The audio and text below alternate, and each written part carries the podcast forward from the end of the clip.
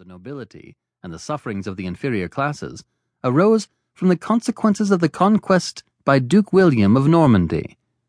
Four generations had not sufficed to blend the hostile blood of the Normans and Anglo Saxons, or to unite by common language and mutual interests two hostile races, one of which still felt the elation of triumph, while the other groaned under all the consequences of defeat. The power had been completely placed in the hands of the Norman nobility by the event of the Battle of Hastings, and it had been used, as our histories assure us, with no moderate hand. The whole race of Saxon princes and nobles had been extirpated or disinherited, with few or no exceptions. Nor were the numbers great who possessed the land in the country of their fathers, even as proprietors of the second or of yet inferior classes. The royal policy had long been to weaken, by every means, legal or illegal, the strength of a part of the population which was justly considered as nourishing the most inveterate antipathy to their victor. All the monarchs of the Norman race had shown the most marked predilection for their Norman subjects. The laws of the chase, and many others, equally unknown to the milder and more free spirit of the Saxon constitution, had been fixed upon the necks of the subjugated inhabitants, to add weight, as it were, to the feudal chains with which they were loaded. At court, and at the castles of the great nobles, where the pomp and state of a court was emulated, Norman French was the only language employed. In courts of law, the pleadings and judgments were delivered in the same tongue. In short, French was the language of honor, of chivalry, and even of justice, while the far more manly and expressive Anglo Saxon was abandoned to the use of rustics and hinds who knew no other. Still, however,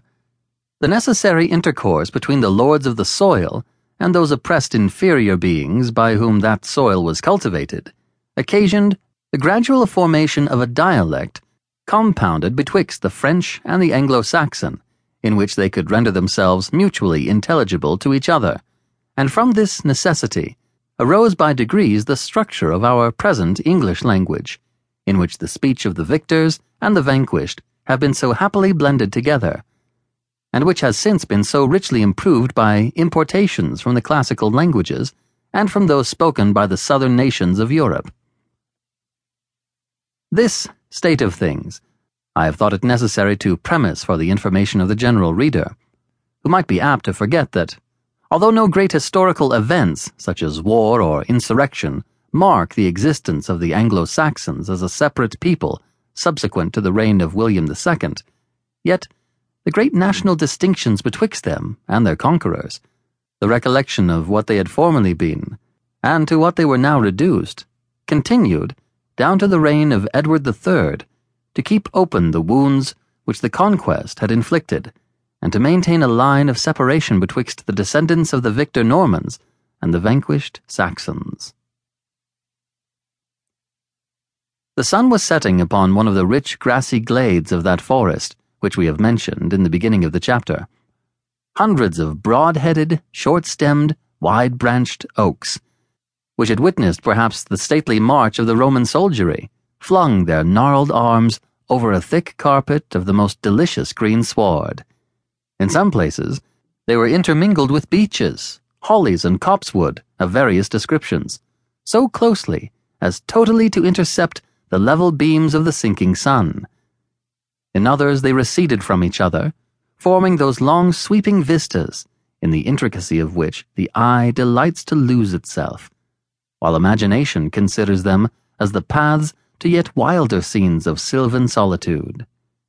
Here, the red rays of the sun shot a broken and discolored light that partially hung upon the shattered boughs and mossy trunks of the trees, and there they illumined in brilliant patches the portions of turf to which they made their way. A considerable open space in the midst of this glade seemed formerly to have been dedicated to the rites of druidical superstition. For on the summit of a hillock, so regular as to seem artificial, there still remained part of a circle of rough, unhewn stones of large dimensions. Seven